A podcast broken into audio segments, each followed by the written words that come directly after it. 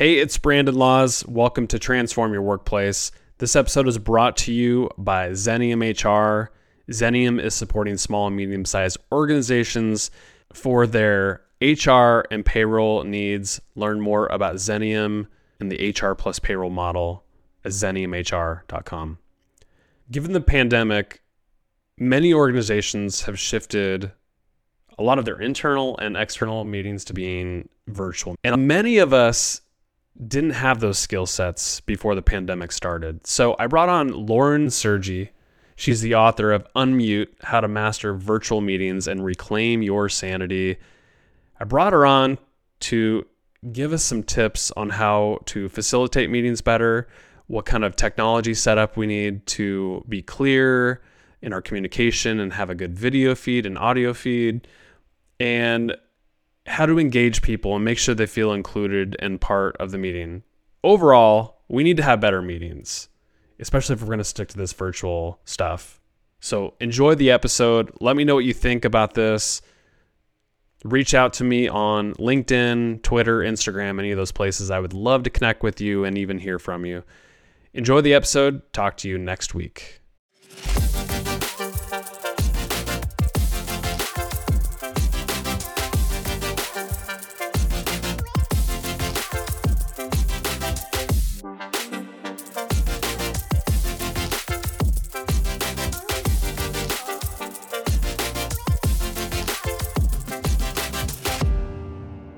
Lauren, it's a pleasure to have you on Transform Your Workplace. Thanks for coming on.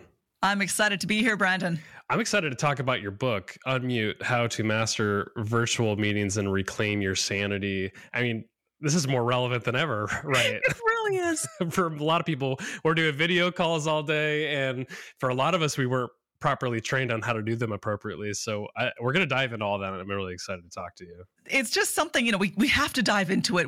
Most people were forced to dive into it with absolutely no preparation. And, you know, as far as the notion of not having the training goes, it's over the past few months, certainly more over the past 5 months than at any other point, ever since everyone went to virtual, people have just been contacting me saying, our meetings still suck. We're more stressed than ever. Why isn't this getting better? And I'm like, because no one came out of the womb understanding how to deal with this medium. Exactly. It's not intuitive.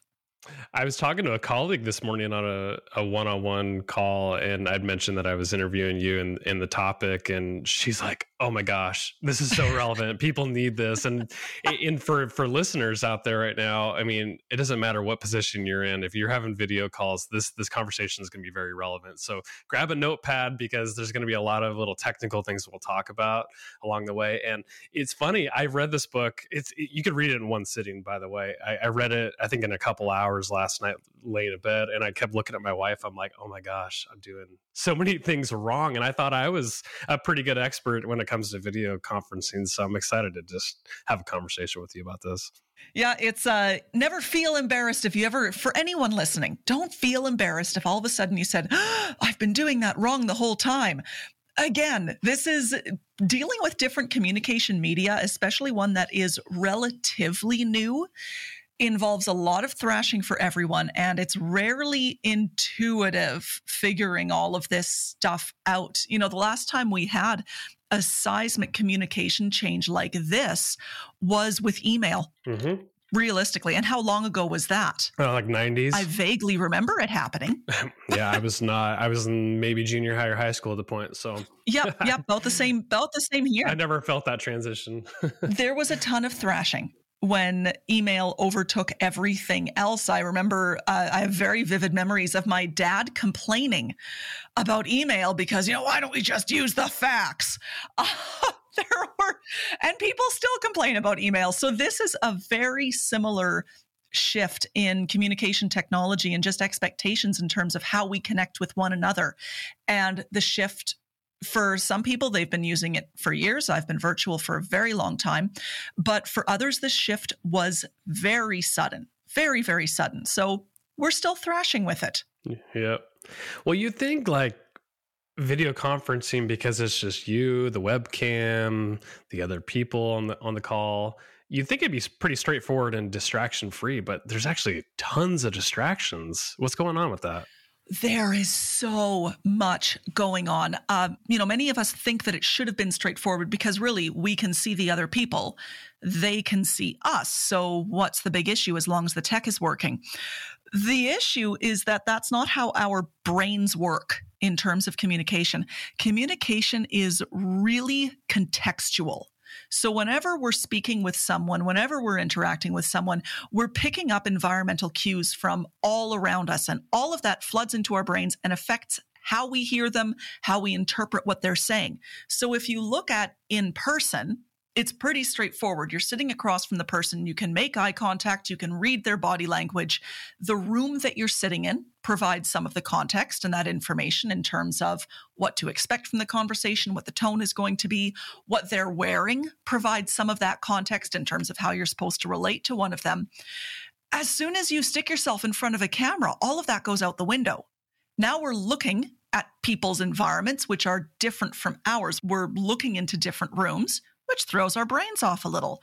The eye contact doesn't work in quite the same way. And we know that we're supposed to look at the camera, but our minds want to look at the faces. So we have to make the decision to look away from our screen and up at the camera. We have to consciously bring our gestures up into where the camera can see it.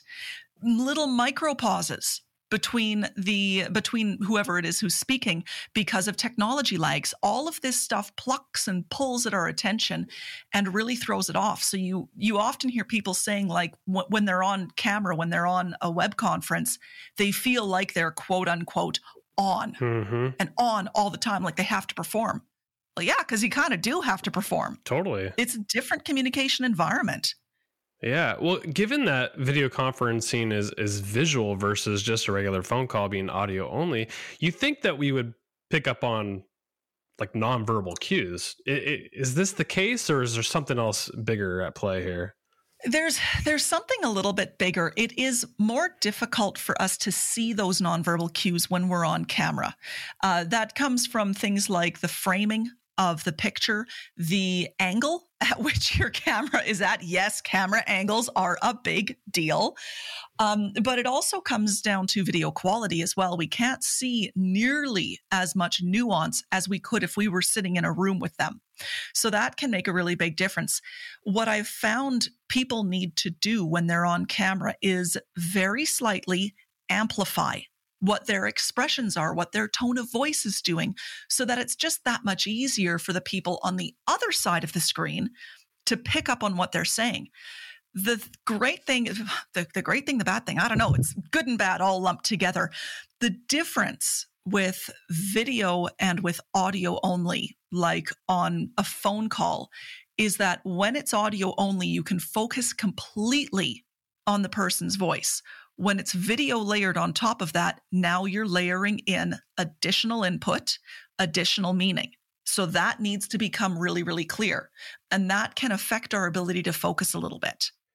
Are video conferencing skills, except they are skills, I think, are they a nice to have skill? I mean, we're not going to be doing this forever, right? Yes. Yes, we Brandon, are. Yes, we are. For anyone who's listening, being like, I just have to get through to the end of the pandemic, whenever that might be. I think I'm that's so how a lot of people are thinking, though, but I'm with you. I don't think that's going to be the case. I think we're going to be using this skill for a long time, forever, really. For a long time. This is permanent. We might not be connecting as frequently via video conferencing once we're able to do in person more often. But the benefits of having this as part of our communication toolkit far outweigh the disadvantages. It's, you hear so many people, I'm glad that I don't have to commute anymore. It's so nice to not have to drive from meeting to meeting to meeting. You're saving an enormous amount of time. There is the reduction in long haul travel for many people. So there is significant environmental effects of this when you don't need to be flying across the country for a 1-hour meeting. All of that is really good stuff. And being able to lay eyeballs, yes, in a somewhat strained and and cognitively heavy environment, as I like to say that video conferences are, being able to lay eyeballs on someone and have that face-to-face interaction at a distance really does improve your reach in terms of your business. You now have a global reach and your ability to build relationships with clients or with remote team members. So there's enormous advantages to it. Again, not that we're going to be 100% relying on it in the future, but you don't want it to go away. And even if you don't like it at all yourself, it's mainstream now. That's a big thing to remember. It is part of people's expectations that this is a communication option for them to use. So you want to keep up on these skills. Yeah, I agree. Well, in your book, you wrote that when someone handles a virtual meeting really well, people take notice. So what do those meeting facilitators do that others who don't have the skills really don't do well? They are very good at keeping control of the conversation, keeping people focused and on track, and making everyone feel like they're part of it. And part of that is the performance skills. So very good online facilitators will do things like make quote unquote, you can't see my air quotes, so I have to keep saying that, direct eye contact. They're very, very good at that, in which their eyeballs are locked onto their camera aperture. That has a very real effect in terms of how the people who are participating respond to you, because they'll say, oh, Brandon's looking right at me.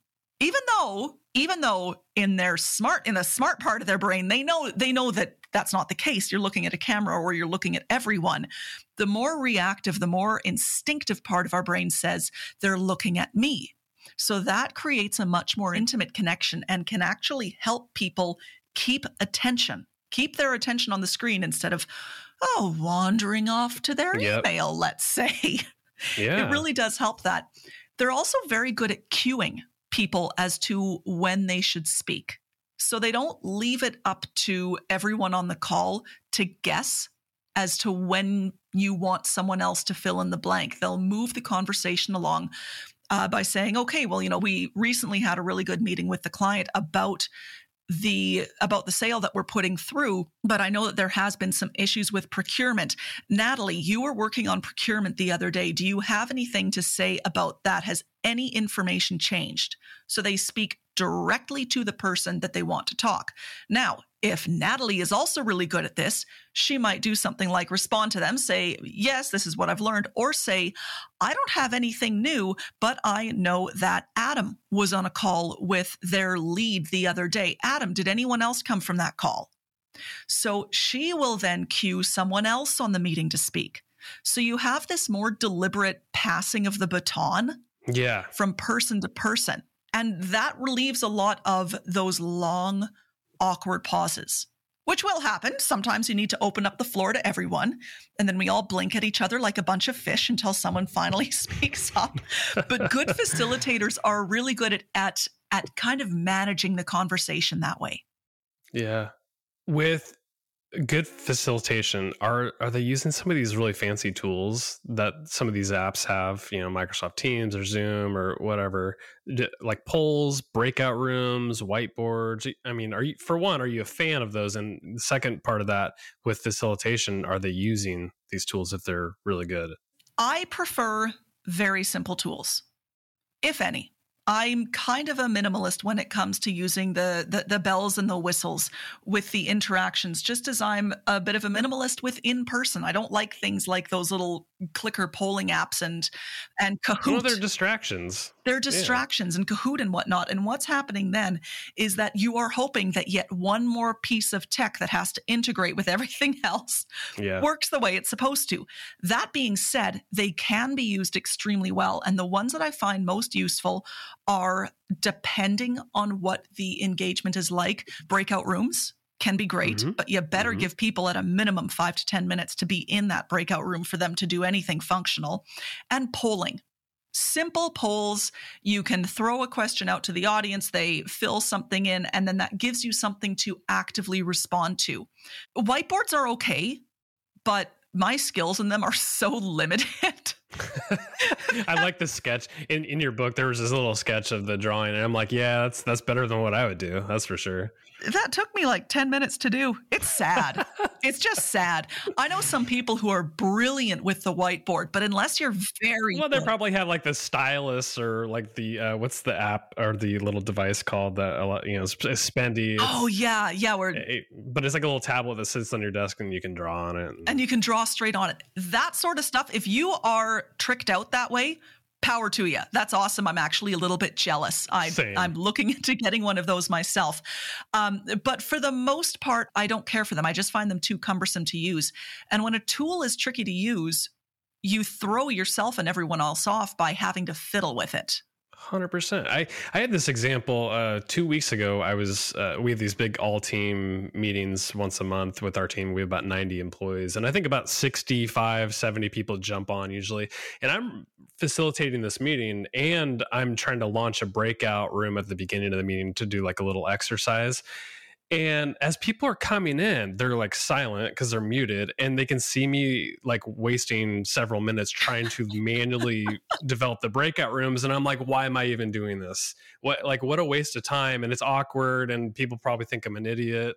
So I'm with you. Some of these tools are just, they're too cumbersome and sometimes don't make sense. Yeah. And I think the trap that we've fallen into in terms of the tools is, you'll see this in-person speaking as well, is that organizers will say, how are you planning on engaging people? What tools of engagement are you going to use? And then, of course, we automatically think, oh, tools, yes, gizmos, gadgets, apps.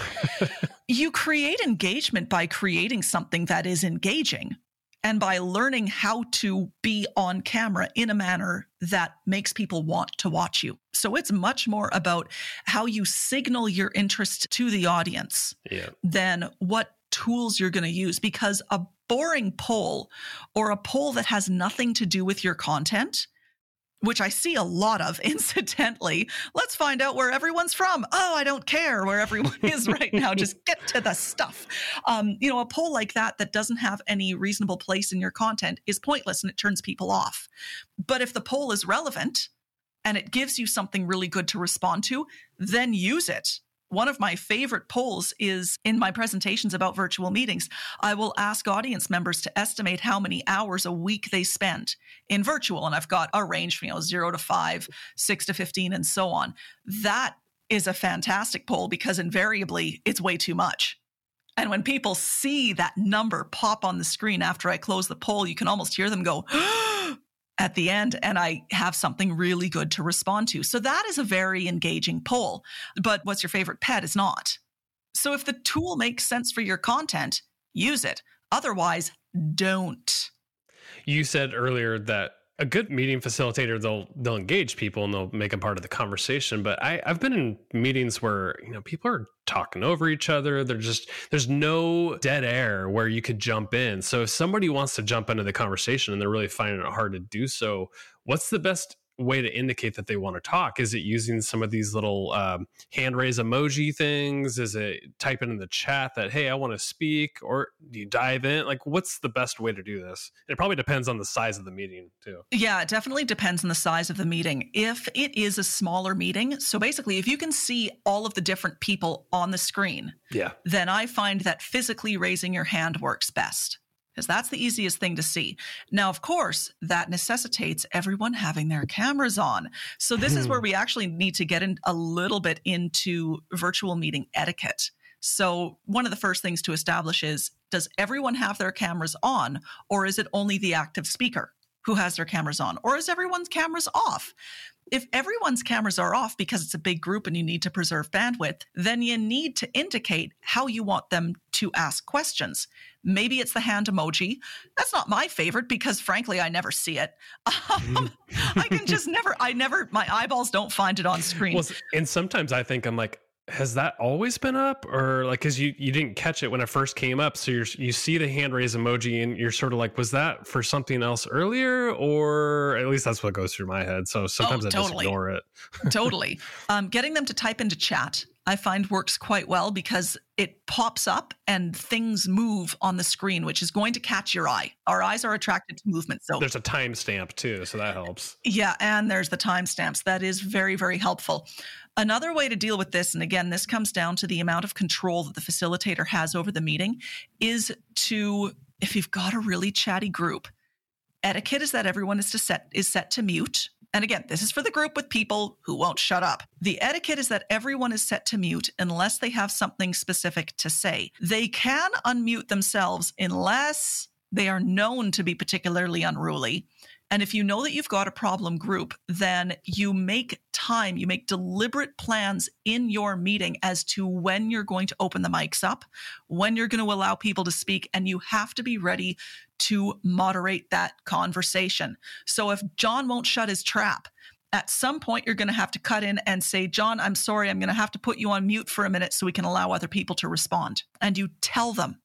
This is uncomfortable to do if you're not used to doing it. So if you're in the position where you have to wrangle a pretty unruly group, to a degree, you have to say, okay, I'm going to be putting on the shushing librarian hat. And that's just my role. That's my role right now. It really helps, again, if you have a dedicated facilitator that everyone knows that that's their role. It makes it a lot easier. Now they have permission to mute and unmute people and cut in and say, okay, Nancy, you go first. All right. Thank you. John, you're next. All right. Thank you. And really come in with a strong sense of control. Part of this, again, is the environment in which we're communicating. Usually during a meeting, people talk over one another in in-person meetings as well. But what we can see in in-person meetings are body cues like people shifting around in their seat, kind of shuffling up and down, opening their mouths, taking a deep breath, and we can see everyone around the table doing that. That is usually how we would cue off of one another. But in the absence of that, the facilitator of the meeting, whoever's in charge, they need to pay attention and they need to open up the floor to people to give them that opportunity to speak. I'm glad you brought up the in-person aspect of it. This is not in your book, and that you probably could do an update to your book at some point, because a lot of people are making plans for hybrid.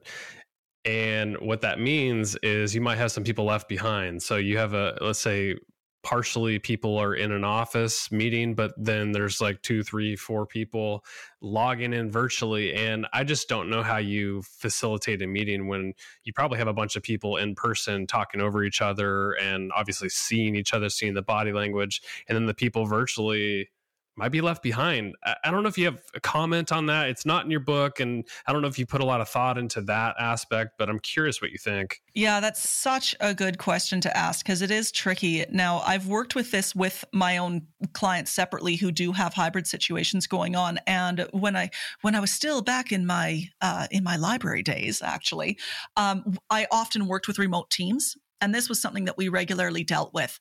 Whenever you're dealing with a hybrid situation, there is going to be that element of the people who are in the other room or by themselves. That element of separation really can't be ignored. And what I find very useful, again, is to plan out the interaction so that you specifically invite the people who aren't in that room to speak up when they need to. You have to invite them to speak. Otherwise, people who are in the room will take over. And often the ones who are in the room together aren't doing it deliberately. It's just that their brain is in in-person mode.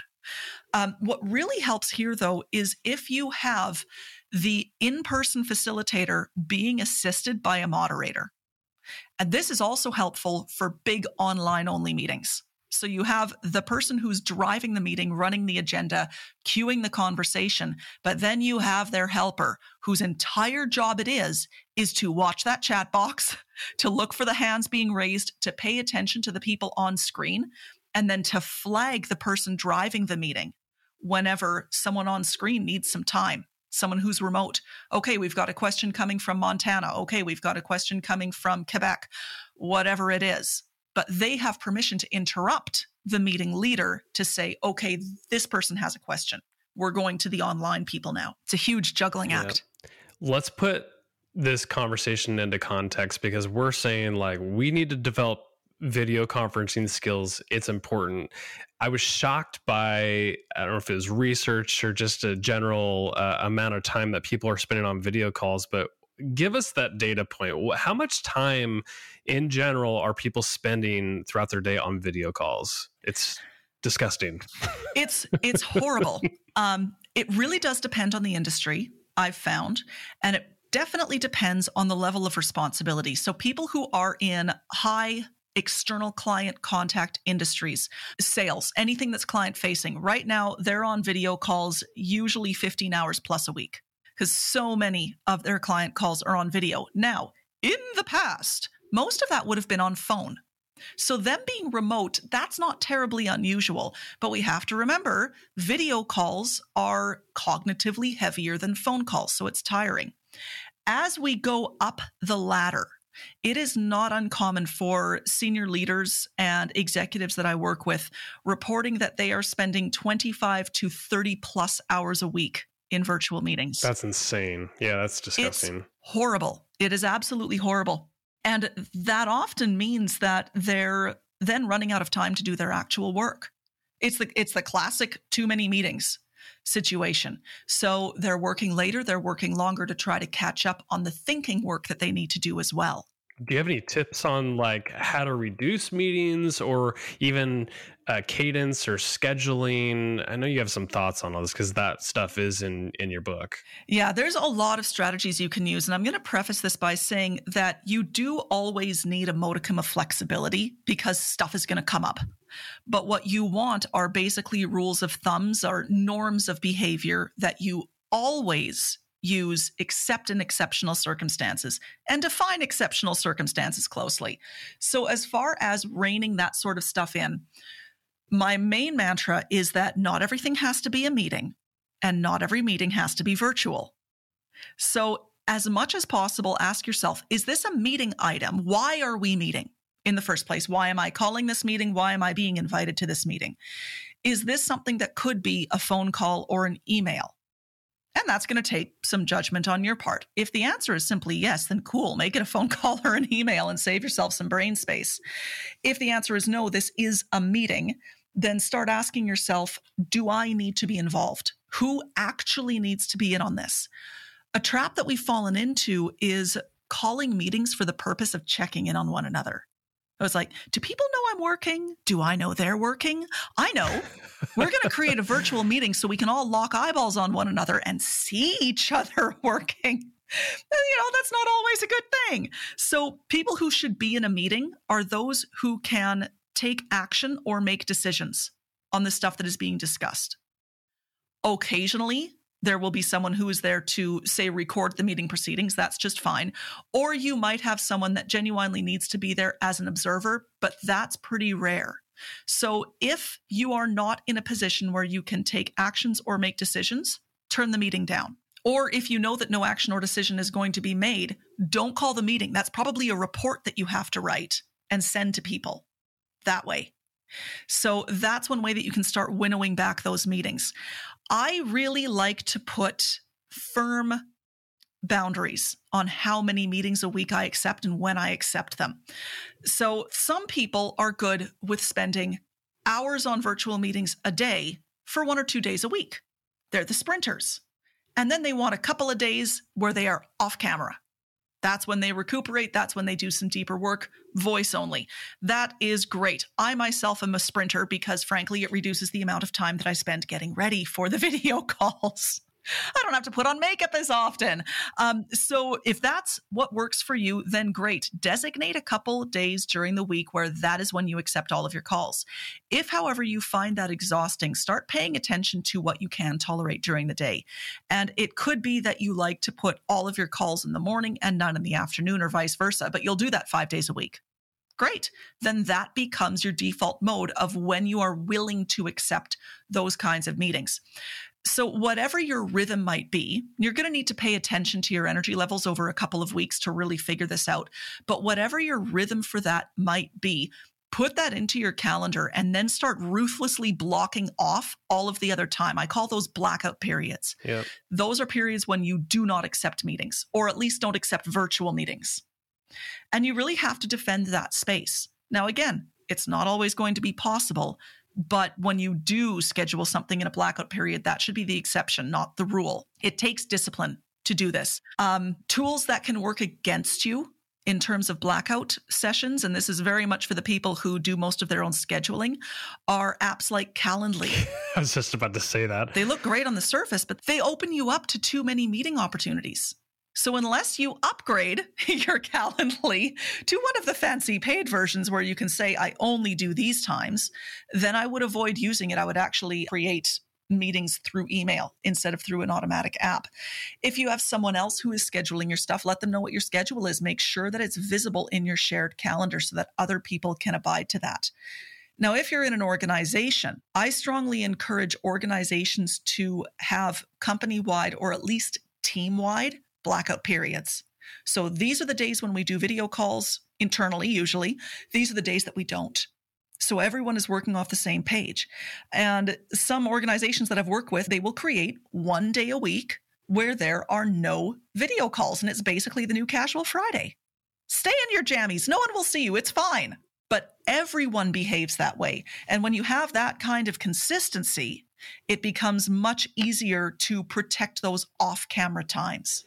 I use, our organization uses Office 365, and there's a nice feature in there that I turned on, and it's called focus times, and it'll like analyze my calendar, and it'll actually place, I don't know, I think there's like 4 to 5. I think it's like every day, every weekday, it'll throw a focus time on my calendar based on just my existing calendar, and it'll do it weeks in advance. So that way, if I'm good about it, I'll honor that time. And also it's blocked off from my calendar so people can't even schedule anything. I do have a Calendly account, and it's backfired on me in the past where somebody schedules something and I'm like, I really didn't want to use that time. But now that the focus time is already thrown on there, it syncs with my Calendly, and then people can't abuse me. It's great.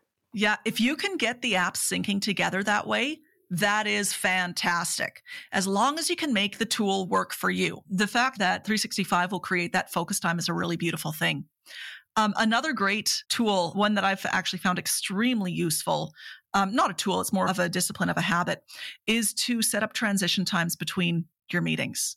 Because we tend to run our meetings back to back, one into another, and you don't even have time to like get up and pee, quite frankly. It's habit because it's so easy to bounce from meeting to meeting that way. So if you look back to in person, we used to have more time in between because we needed to move rooms. We needed to go get more supplies, drive to another location. And those little breaks helped us mentally close down the books on one meeting and open up the mental books on the other. Even if it was a 90-second sprint down the hall, that still helped. We don't have those boundaries when we're relying too heavily on virtual meetings. So transition times are 30-minute blocks of time in between your virtual meetings where you can create that space. You will often hear people say, oh, we only schedule meetings for 45 or 50 minutes. And Brandon, do you want to take a stab at what they almost invariably tell me in the next breath? I couldn't even guess. What do they say? But the meetings tend to run a little over that, though. Like, of course they do. Because we think of our time not in 50-minute chunks or in 45-minute chunks, but usually in hour and half-hour chunks. That's how they appear default in our calendar. That's true, yeah. That's where our brains are at. So if you give yourself a 15-minute meeting, you're going to fill it up to that hour. Almost guaranteed. Very unusual that it doesn't happen. But half an hour appears as a really nice little chunk in your calendar, which makes it easier to protect. And then after the one meeting closes down, you can send your follow-up emails, you can make your notes, you can send out your invitations to the next meeting, whatever it is you have to do.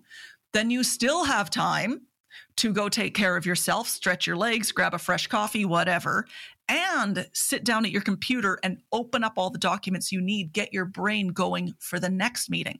So each meeting becomes more productive with this half-hour space of time in between them. It also creates a natural limit on how many meetings you can stick in a single day. Because now, even if you're working a typical 8-hour day, if you have back-to-back-to-back meetings, a good 3 hours is going to be taken up with transition times. So you've now built in more breathing room.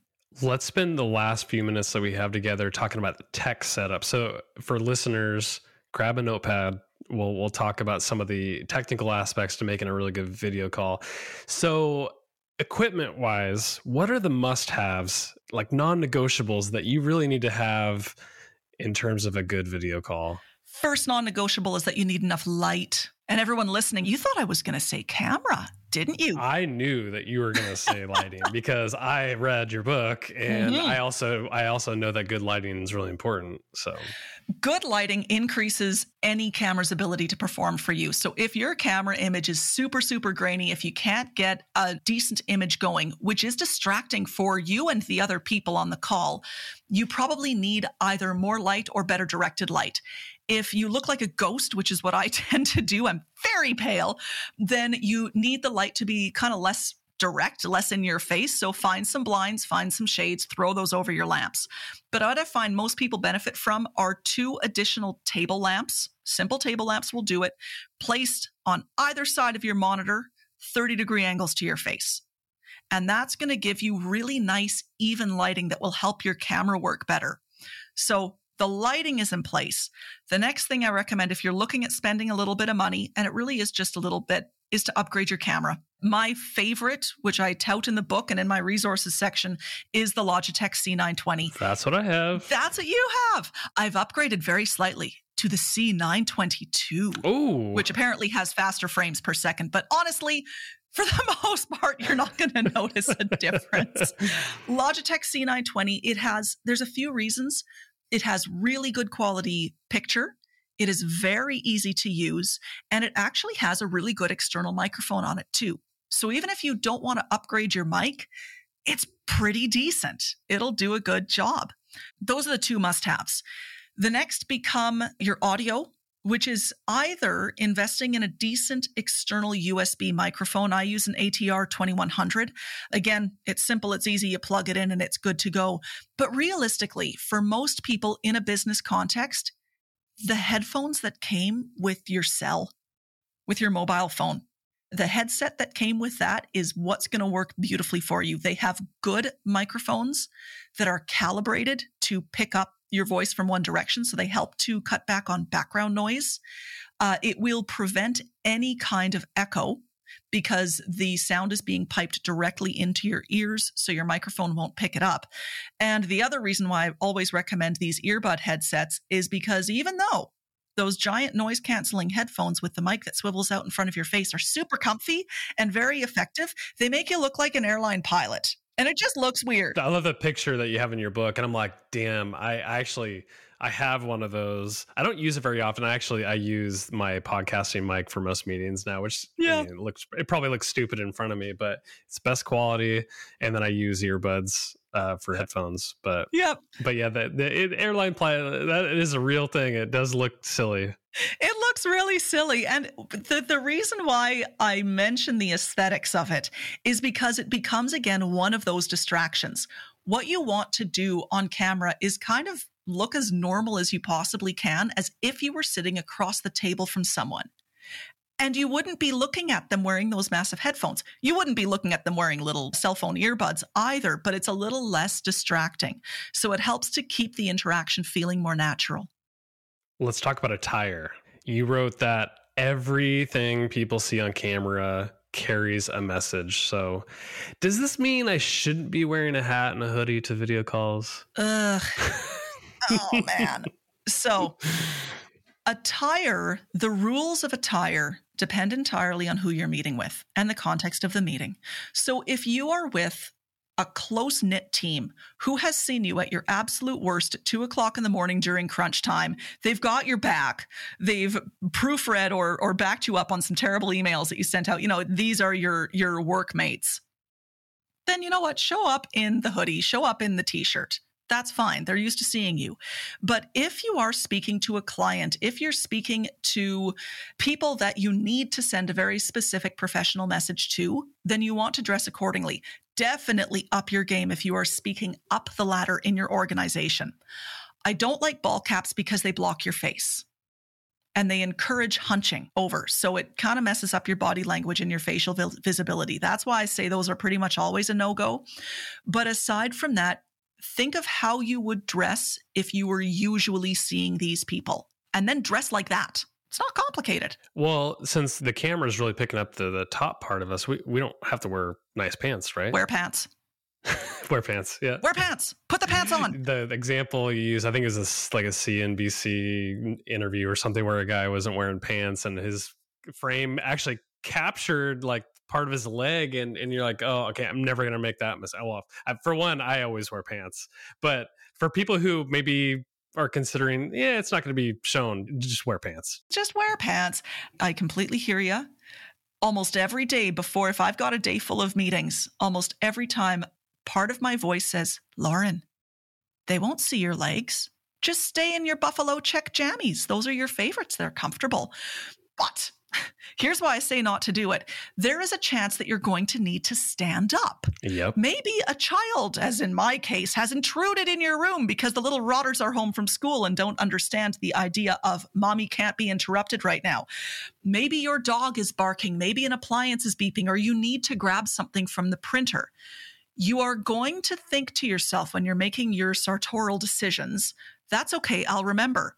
But you won't. Nope. In that moment, you're going to stand up, and then everyone will see your flannel jammy backside. And it's a humanizing moment, but it's probably not the moment that you want when you're on a very respectable call with your senior leaders or that important external client.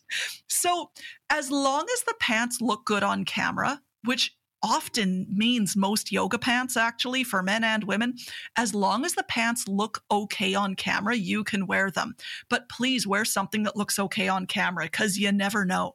Virtual backgrounds, use them or scrap them? Scrap. Why? Ooh, I have feelings about virtual backgrounds. Tell me. Oh, I will tell you. I will tell the world. The reason why virtual backgrounds are no good is twofold. First up, they are a brutal distraction. Very few platforms are able to keep up the necessary not to chop off parts of your body whenever you move. It's true. So you get all of this clipping and all of this blurring around your outline, which looks really strange.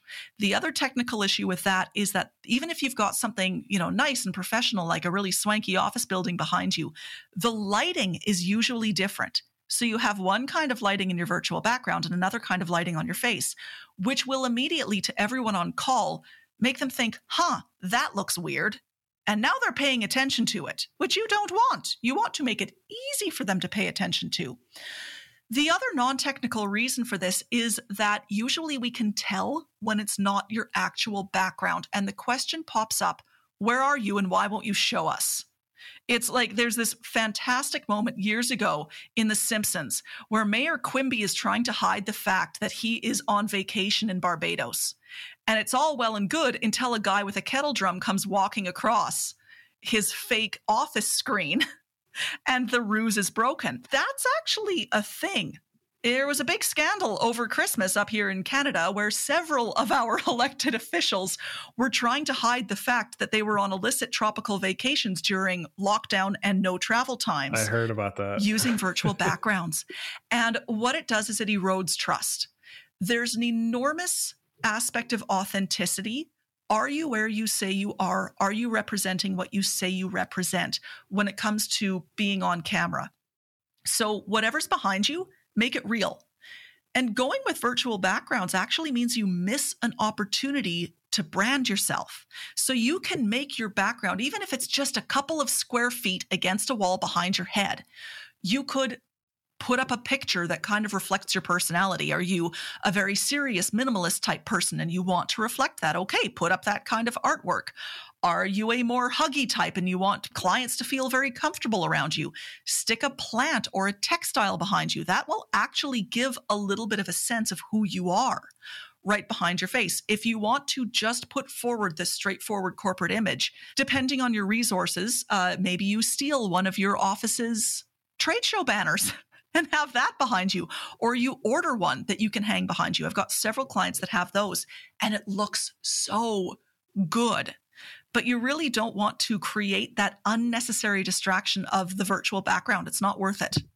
I can't help but to laugh at all this because what I've done... I recently moved into a new home, and I'm kind of in a temporary office setup that's kind of a disaster, and building a new home office in my basement. But what I did was, last time I was in my actual work office, and I have a private office, and I took my really nice DSLR camera and I took a picture of the background, which is what normally people would see in my private office. And I use that as a background. And I've actually fooled people with that.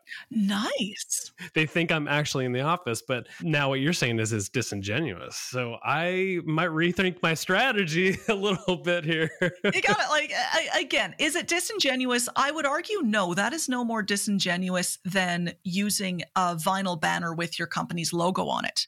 It is representing your actual space, your actual personality, and everything else. So that's okay.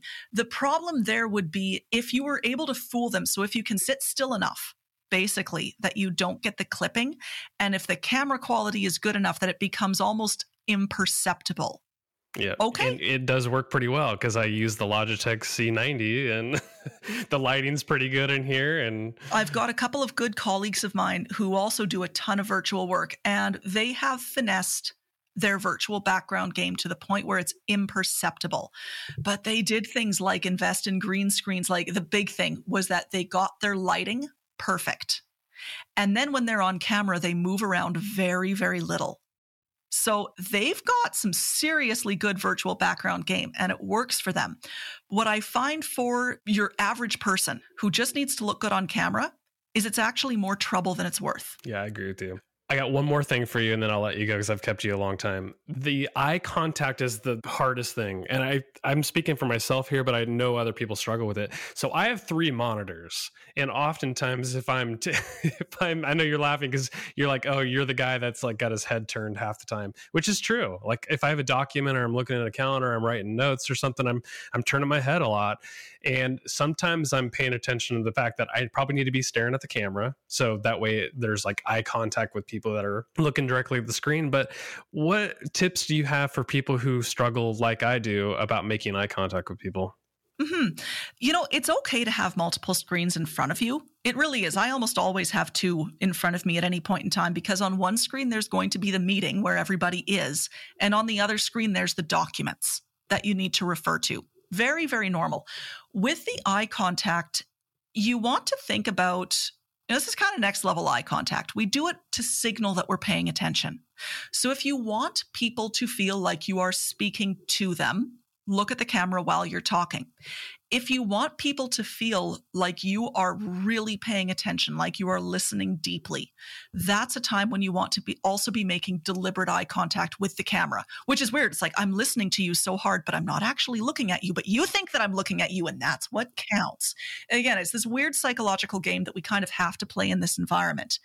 Now, this isn't to say that you can't ever look away, because you're going to want to check in on the screen and look at their faces every now and then. And that's normal. You're also going to need to look at your documents. And that is normal. We don't stare at each other relentlessly when we're in person either. Like, you want to make someone feel super uncomfortable. Never look away. Like, never look away while you're talking. They'll get pretty nervous there. Mm-hmm. But with virtual, it's a matter of kind of balancing out how often you look at the camera and how often you allow yourself to deliberately look away. So if I was to put a really rough number, I would say that when I'm speaking, 70% of the time I'm on camera. I'm looking directly at the camera lens. 30% of the time I'm looking elsewhere.